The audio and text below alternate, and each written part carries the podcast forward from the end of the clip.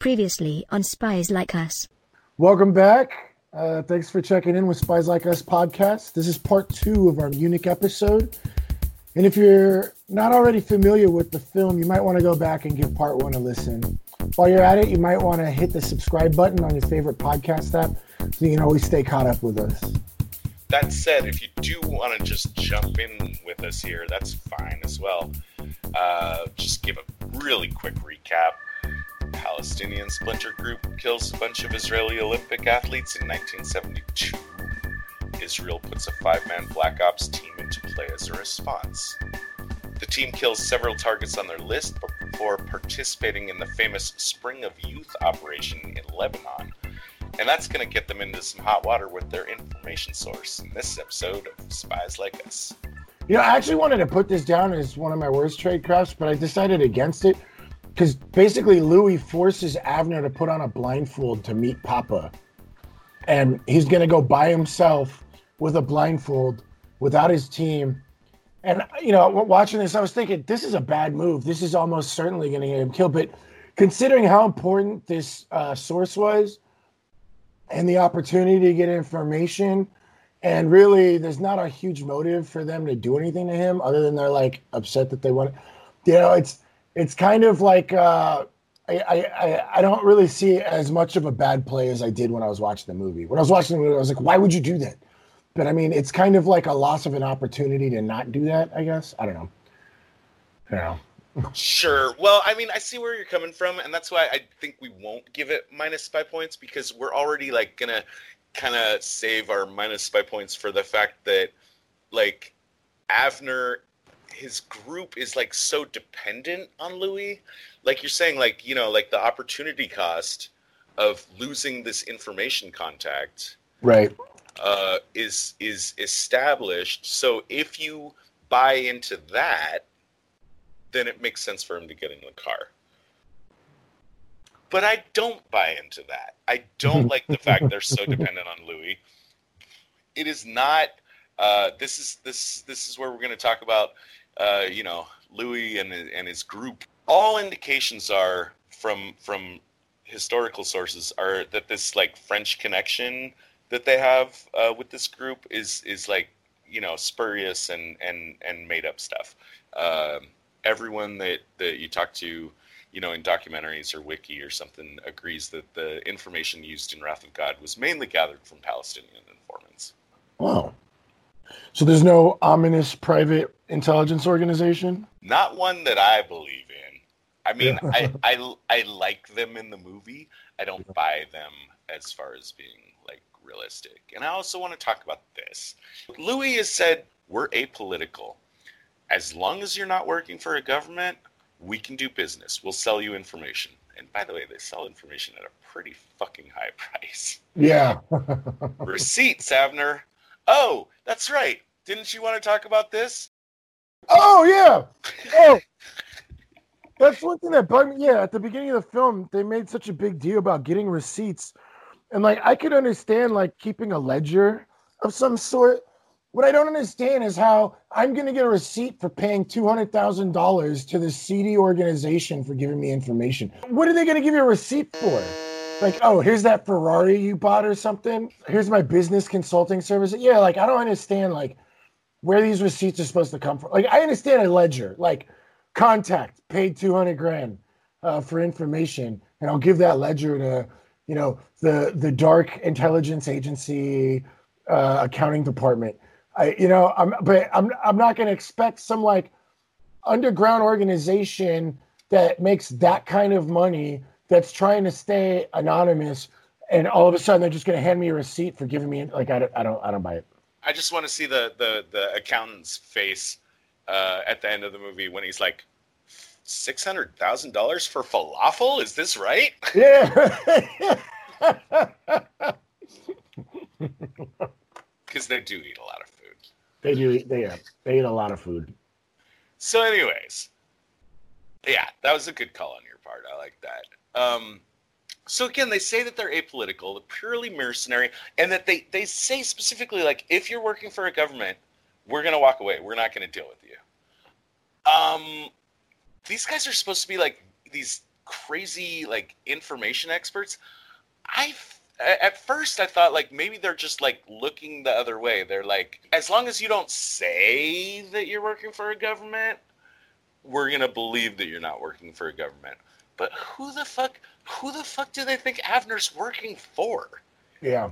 Like it's not even a it's not even necessarily a question of information gathering about mm-hmm. who he is and who his contacts are and and what his movements are, which again, they should be able to kind of do Mm-hmm. But I feel like it's just like common sense. Like, do they think like it's the Exxon Corporation that's like spreading all these wads of cash around Europe to kill Palestinian terrorists? So minus five points for that, and it's my number two worst tradecraft is uh, that uh, you know Papa's group just doesn't make sense in that way. Yeah, that's a good point. I mean, like, if they're so good, how come they haven't figured out who these guys work for?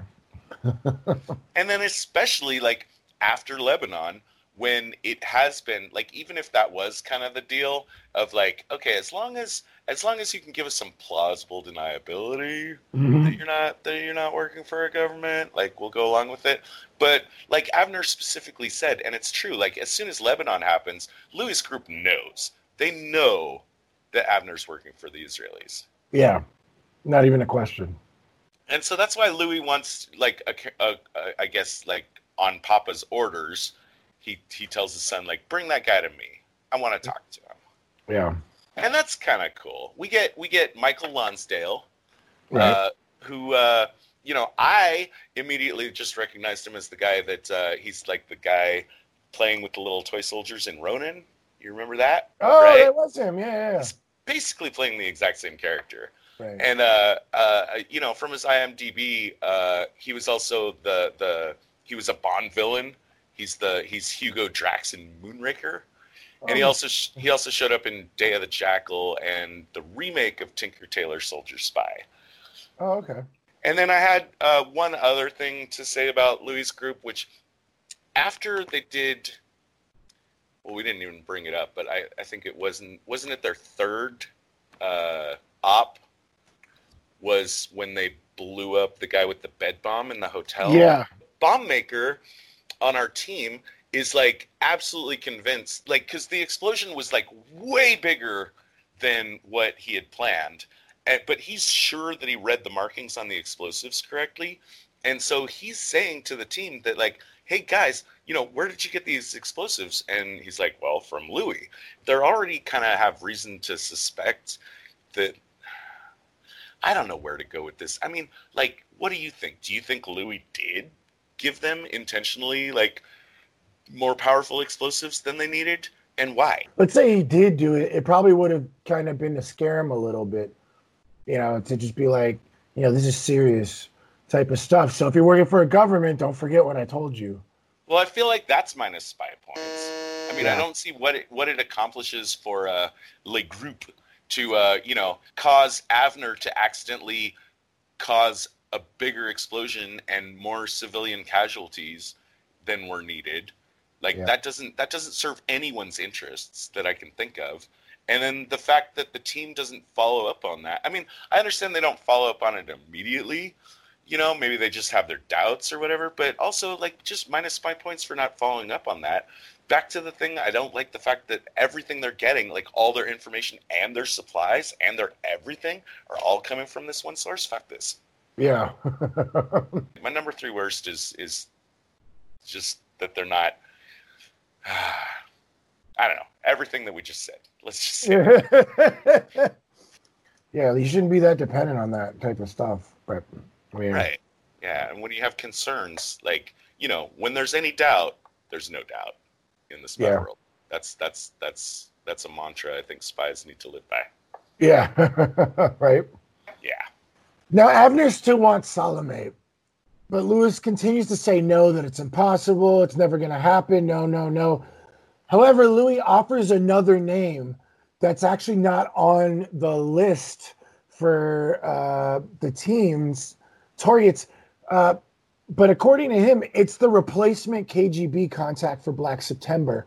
Uh, the guy who they just bed bombed with the overkill of explosives. and um, so Louis is just like, hey, here's here's a target for you that you're actually looking for. So what, what's the like group doing here? Um, you know, it's it's kind of weird. Like, why feed them a target? They don't really have a dog in the race. They're supposed to be like non-political. They're supposed to be, you know, just private enterprise, and it's kind of weird.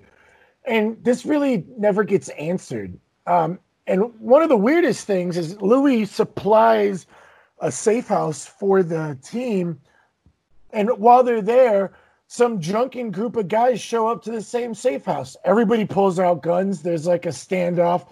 And it turns out these are PLO guys, you know, at the safe house. And basically, it becomes clear, but both groups are like, Louis promised us this is a safe house. And, you know, we're, we're set up for a really, really good Spielberg moment here where two different people come together and they have to figure things out. Uh, but it's just a really weird situation. And it's something we should really discuss because there's some really big, ma- major, major, major minus spy points here. You know, for both for everybody playing. First of all, like why is Louis double booking these two groups that are probably going to cut each other's heads off? Second of all, why are these both groups like agreeing to finally stay here, and why are they all buddy buddy all of a sudden? And you know, mainly, what is what is the purpose of it in the film? Um, I, I just don't get it and remember like we just we just were at paris. We were just at paris where you know uh avner kind of like made his peace with papa about the lebanon thing. Right. and and, and papa kind of gave his like just don't do it again. A little slap on the wrist type of yeah like like i think like you know he just he wanted to meet avner in person and take his measure Right, size him up a little bit. And and make sure that he wasn't like a super loose cannon and whatever it was that Papa saw in Avner's eyes. And this will go into a whole bunch of like daddy issues that are like rife through the film, which I don't think we'll have time to get through. Yeah. Papa, who's the leader of Le Group, seems to have been satisfied that Avner is a man a man of conviction that respects the the generations that have fought for freedom and family before them. So that being established, it's very weird that the very next thing seems to be like a complete double cross from Le Group. How would you expect if you were Louis? Like, how would you expect that to turn out? You'd probably expect that to turn out. It's a bunch of fucking Israelis and Palestinians are going to shoot each other. Yeah. and it's going to be chaos. I don't see how that serves anyone's interests, including the group. And so right. I give that minus five points. Um, and, and, and I'm not even, I'm building up. There's so many minus five points. And this is why this is going to build up to be my number one worst tradecraft. But that's part of it, right? right um, you know, they just made an accord. Why suddenly stab them in the back? Uh, I got one idea. Again, going back to the daddy issues, you know, like uh, during the meeting with Papa in Paris, uh, Papa kind of like shamed his own blood son, Louis, right? Yeah, he was kind of dismissive of him through the whole thing. Right. And he also kind of um, made a connection with Avner. He said, like, you could have been my son. Yeah. But yeah. you're not. yeah. So, like, my best idea here, even though it's not explained in the movie, is that maybe Louis is, like, just doing his own fucking thing. And maybe he's just mad at his father for not having faith in him.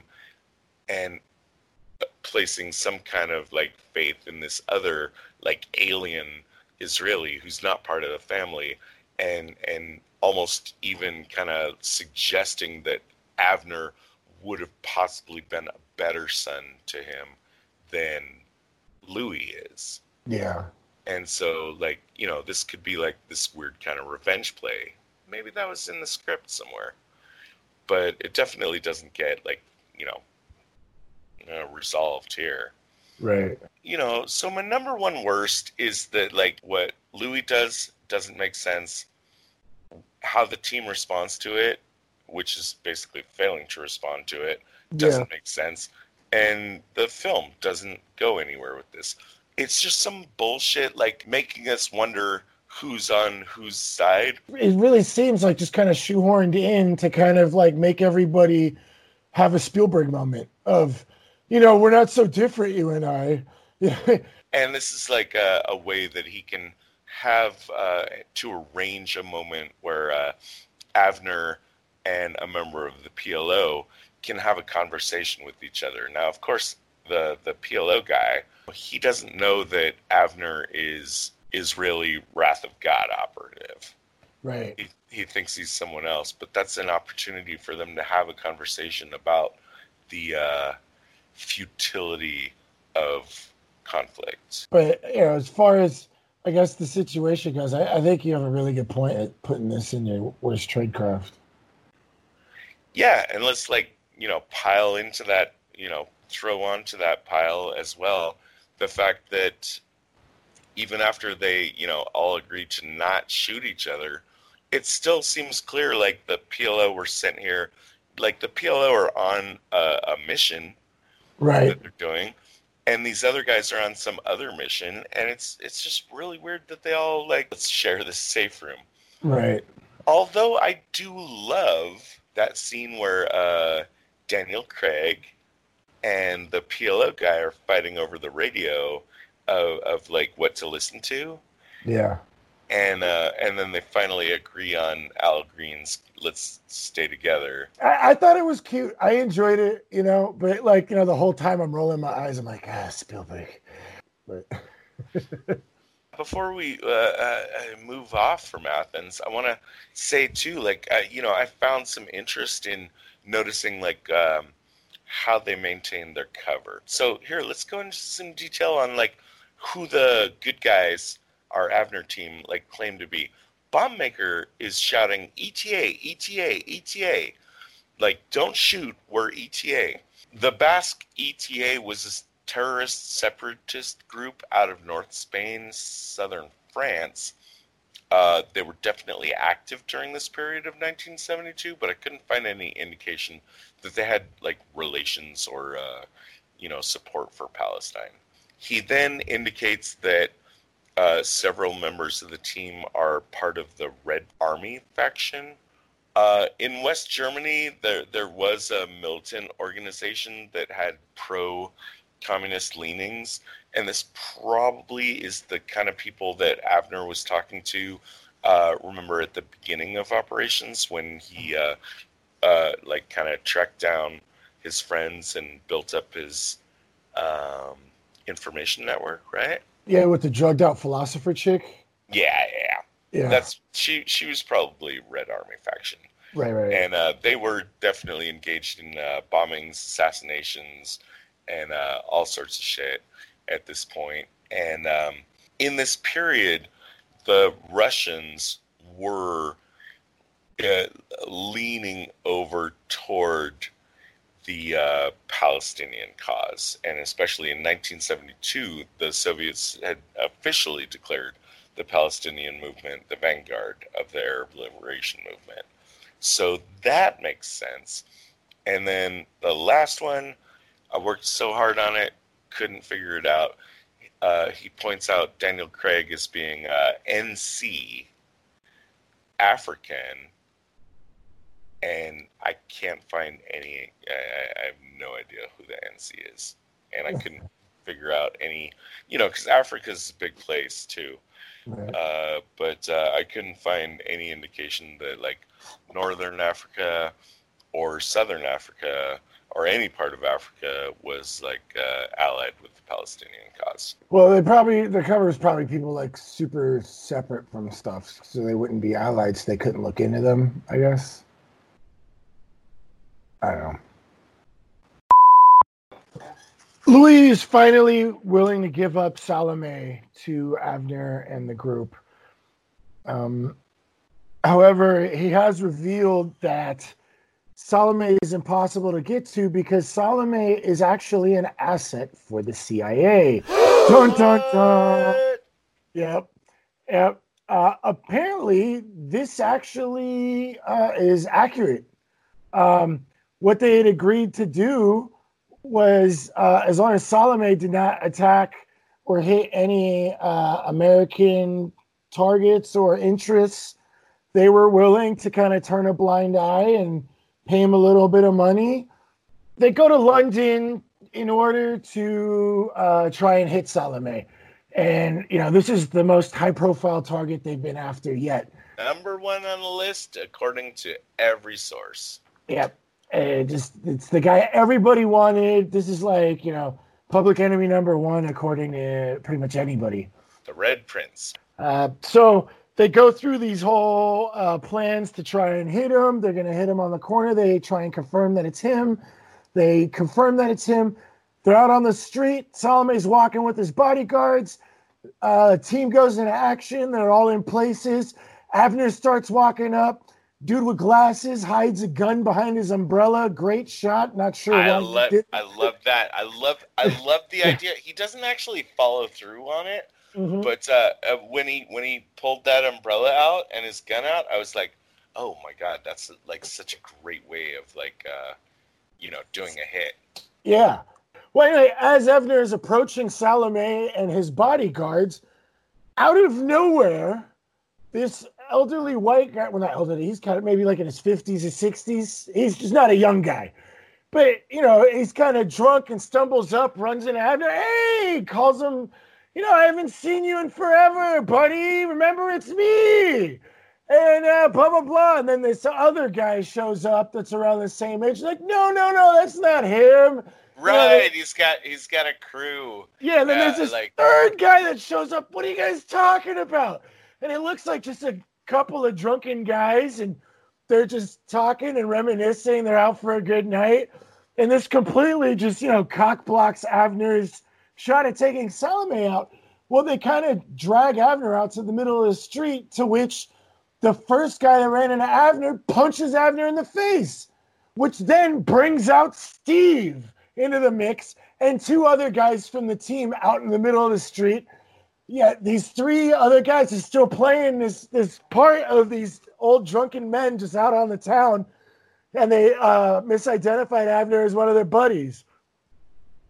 Uh, it's a super it's a super fun scene and we're meant to we're meant to realize that this is the CIA and that there, this is not a random encounter. This is uh this is the CIA playing games right, and I I was super giddy when this happened. I know yeah Wait. it's our it's our number 2 best trade craft we both Yep. agree on that for Yeah. sure Yeah, like not even just the pretending to be out in a town and misidentifying. The fact that the first guy punched Avner to basically provoke the rest of the team to come out from hiding so that they could spot the group. And they're like, all right, well, we got you guys. Yeah, I, I, it was so well played, so beautifully done. Definitely CIA caliber tradecraft right there. It's Uh. crazy good and it's a super fun scene. And I love like the CIA guys just seem to be having so much fun with it. Yeah. You know, like Avner's team's like, uh, the darkness. We're having to deal with all this shit. The CIA just seems to, like to be these like fucking frat boys that are just like, oh yeah, we know how this shit's done. Fucking and like, you know, when they drive away and they all like flip, flip the fingers they all flip to them the off. team. It really is. It really feels like a signal of like, fuck you. CIA. CIA. Absolutely. It's definitely like a throwdown. Like, you know, don't fuck with this target. We're here and don't you forget it. Quite quite the flex. Fun time being over though. Like that intervention by them doesn't seem like actually plausible, like historically. How much uh, would they have invested in protecting Salome? How did they know exactly where to be and exactly how the hit was supposed to go down in order to plan this very hilarious intervention? Well, I mean, they would have had eyes on Salome anyway. This is a heavy VIP for the CIA if they're paying him off that much money and trying to keep him out of American targets, they're going to be protecting his life. So they would have had eyes on him already. And the CIA would have been running counter surveillance anyway, which, you know, I think I discussed earlier in this podcast that, you know, the, the five man team was super, super, super implausible. Like, there was not a whole lot of room for counter surveillance with these five guys. Maybe Glasses Dude would have been running counter surveillance, but like, it's, it's just, it's, it's not really there. And just a little bit of maybe a couple extra guys running counter surveillance might have spotted this, uh, team of of old frat guys. Uh, uh, but you know, I don't I don't think it's that implausible. They would have had people tailing Salome. Well, here's the thing though, like how much it, how invested is the CIA in Salome? We don't have evidence that the deal with the that Salome made with the Beirut CIA contact went any higher than just like a a little kind of a you know gentleman's agreement between themselves for mm-hmm. that specific area. Mm-hmm. Um, however, the Al Jazeera doc does put a pin on the fact that that connection didn't happen until closer to 1980 which is like far in the future as far as this film goes some people say that uh, Salome's connection with the CIA went back to 1970, which would be fucking weird, right? Really weird. Especially since that's pre Munich. Right. And that and considering how much support the US has been garnishing over the last few decades for Palestine, it seems kind of coincidental. I can't be certain what's what's true about that, but uh, my leanings are from from what I've read that uh, Salome and the CIA were not in bed with each other at the time of the timeline of this film. David, your opinion? Uh, I don't really know, but you know, from the stuff that I've looked into and the stuff that you read, it does. I mean, there's no evidence to show that it went that far back. Uh, but I mean, who knows? uh, I, I'd rather just stick to what we have. Uh, that way, we don't start jumping to conclusions.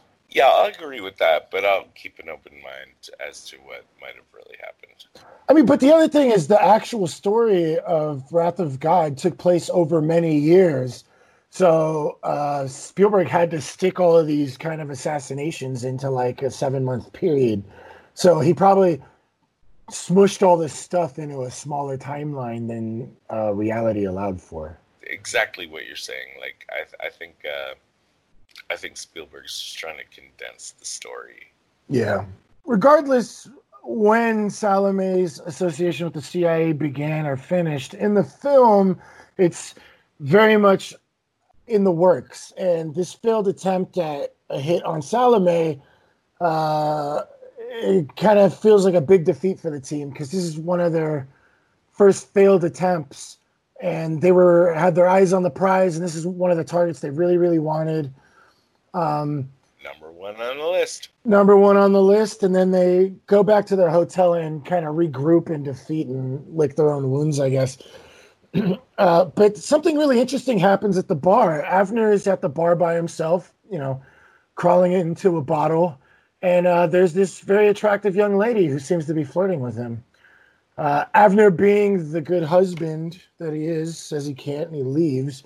Uh, but on the way out, he meets up with Glasses and points out to Glasses to kind of be wary of the local handy trap, which we find out the next morning turns out to be an assassin. Uh, as we find out, Glasses has been murdered.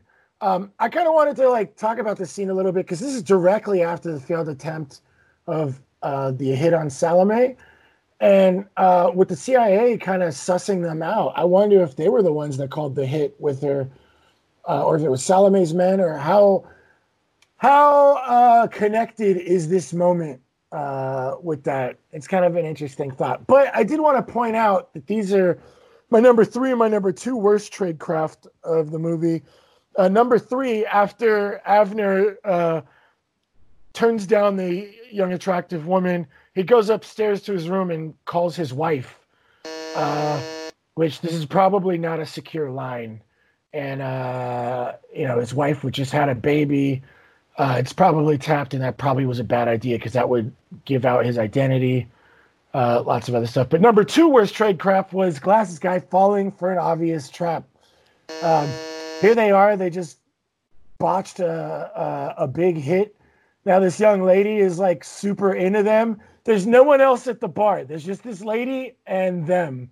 And uh, I, I, I think I would have treaded lightly until we left the city, at least or something. It was just kind of not a good time. This is the first death that uh, happens to the team, and we very quickly start losing team members. Uh, Bombmaker is uh, losing his uh, resolve, and Avner puts him on the bench.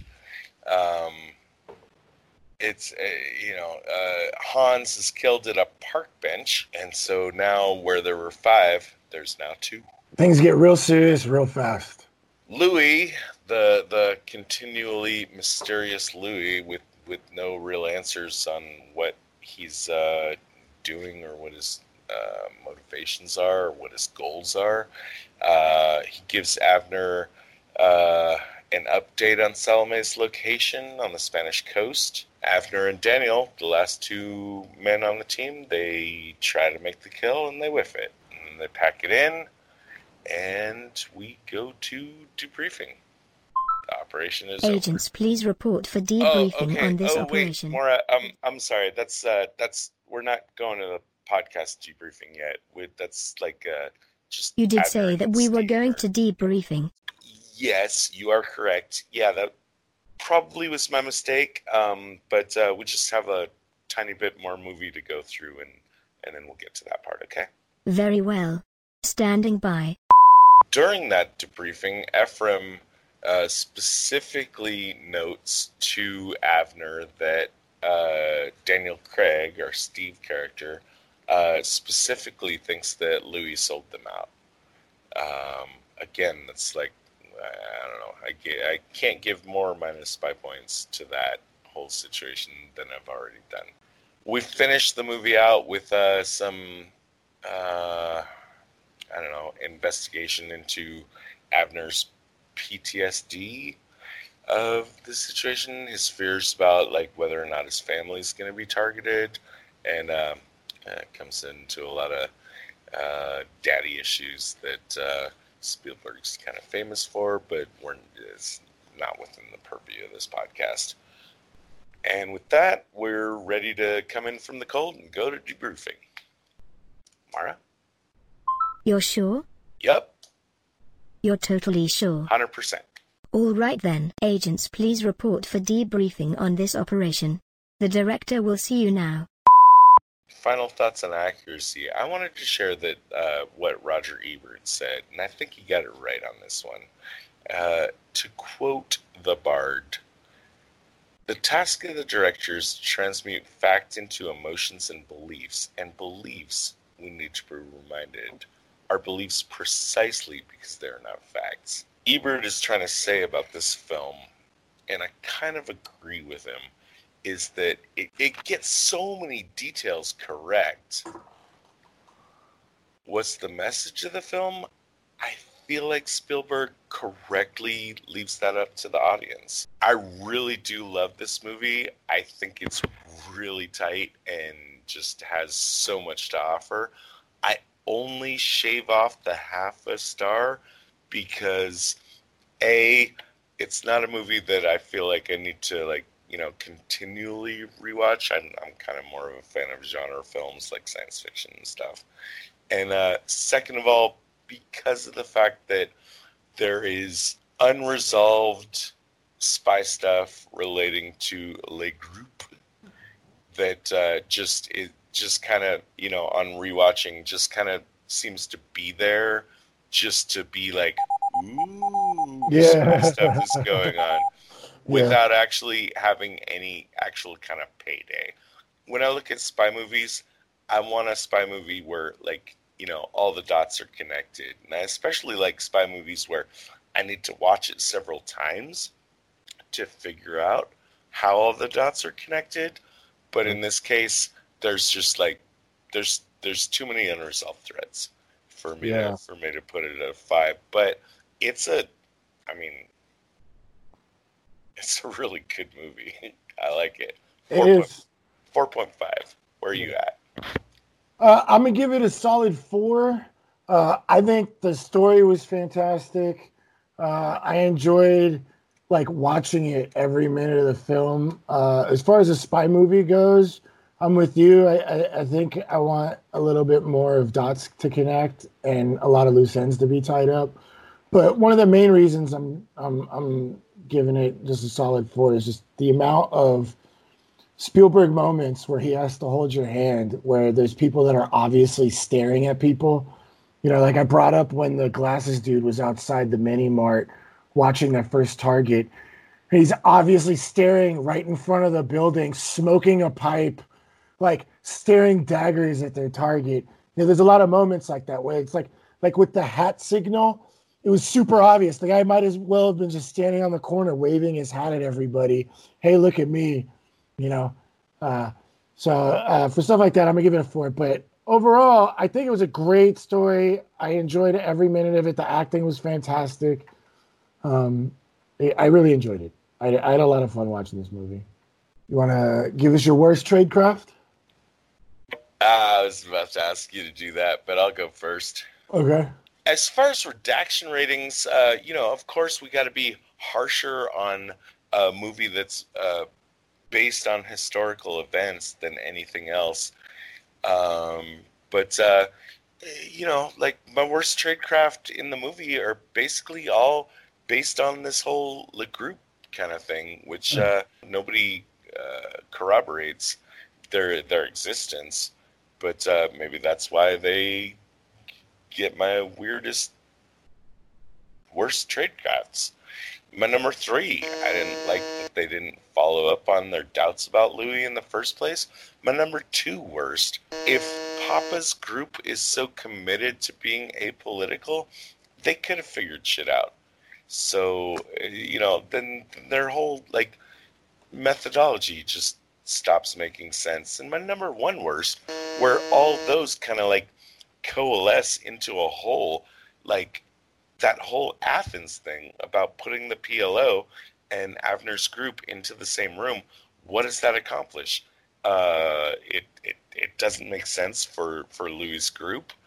It doesn't make sense for Avner. It doesn't make sense that Avner's group doesn't immediately say like, "Oh, Louis fucking fucked us in the ass," Yeah. and and you know, it's just becomes a whole morass. Like my number three, two, and one, all kind of coalesce into being just this like we want you to think that like oh there's moves being made chess moves being made and weird and who can you trust or whatever but in the end but in the end when you look at it it's it's a mess and it doesn't make sense and it, it detracts from my appreciation of to be perfectly honest Yeah. Uh, my worst trade crafts. Uh, well, number three was Avner calling his wife from the hotel after the failed Salome attempt. Uh, it was probably a really insecure line. He just kind of compromised his wife, who just had a baby. Uh, in the movie, it doesn't really turn in anything, but it's still kind of, kind of probably a bad move for him.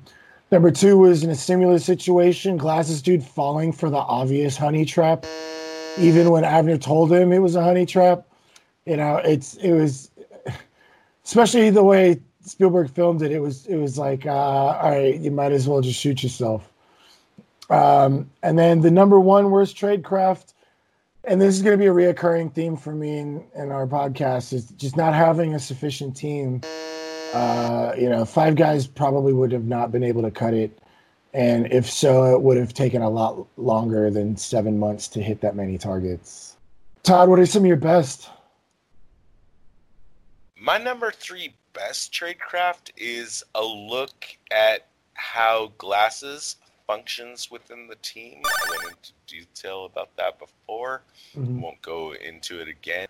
Uh, my number two and my number one, I'm just in a hundred percent agreement with you. Yeah, So we you- both. You, Yeah, you, We you, both tackle, you completely tackle agree. that, baby. Yeah, uh, Todd and I both unanimously agree that number two and number one are, are definitely our favorites. Number two being when the CIA team pretending to be the drunk old frat boys comes and they they pull Avner away from when he, uh, Salome and then pop him in the face to basically provoke Avner's team to come out of the, the bushes.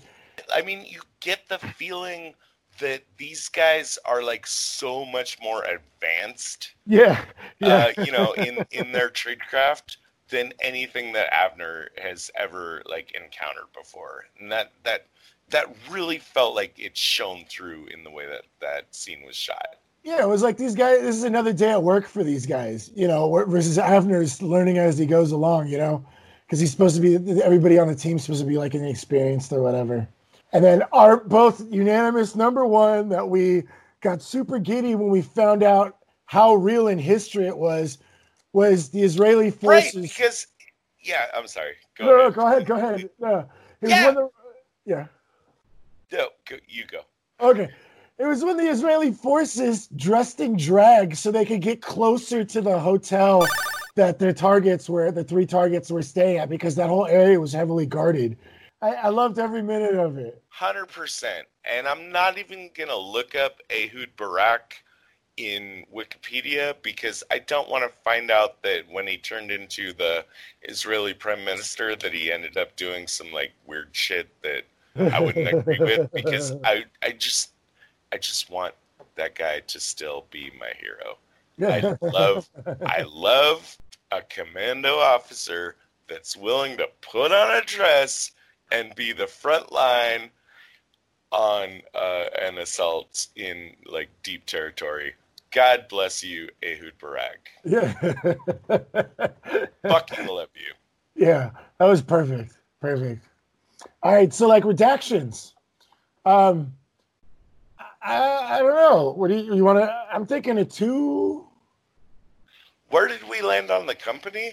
I think we were at like 1.5 or something. Yeah, uh, I'll, I'll go with. Uh, Or do you want to go with a 2.5? so it's less though, right? Less Yeah, redacted. the- the number one means it's very realistic. Means it happened in history, or it's so realistic. There's no question that this could happen. Versus a five is Austin Powers. I think it lands on the same place as the company. The details are solid. Uh, it's just that these characters didn't necessarily participate in these events in the way that it's shown in the film. Right. So what are we? 1.5 maybe, or like a two? I think this should go along with the company. Even though the company had a lot better tradecraft, it, this is a lot, a lot of accuracy. So I think a 1.5 is warranted. I'll meet you with a 1.5. All right, we'll do a 1.5. And that's the end of our show. Thanks for listening. Uh, If you'd like to reach out to us, you can find us on Twitter at spies underscore like us. Visit us on our website at www.spieslikeus.net.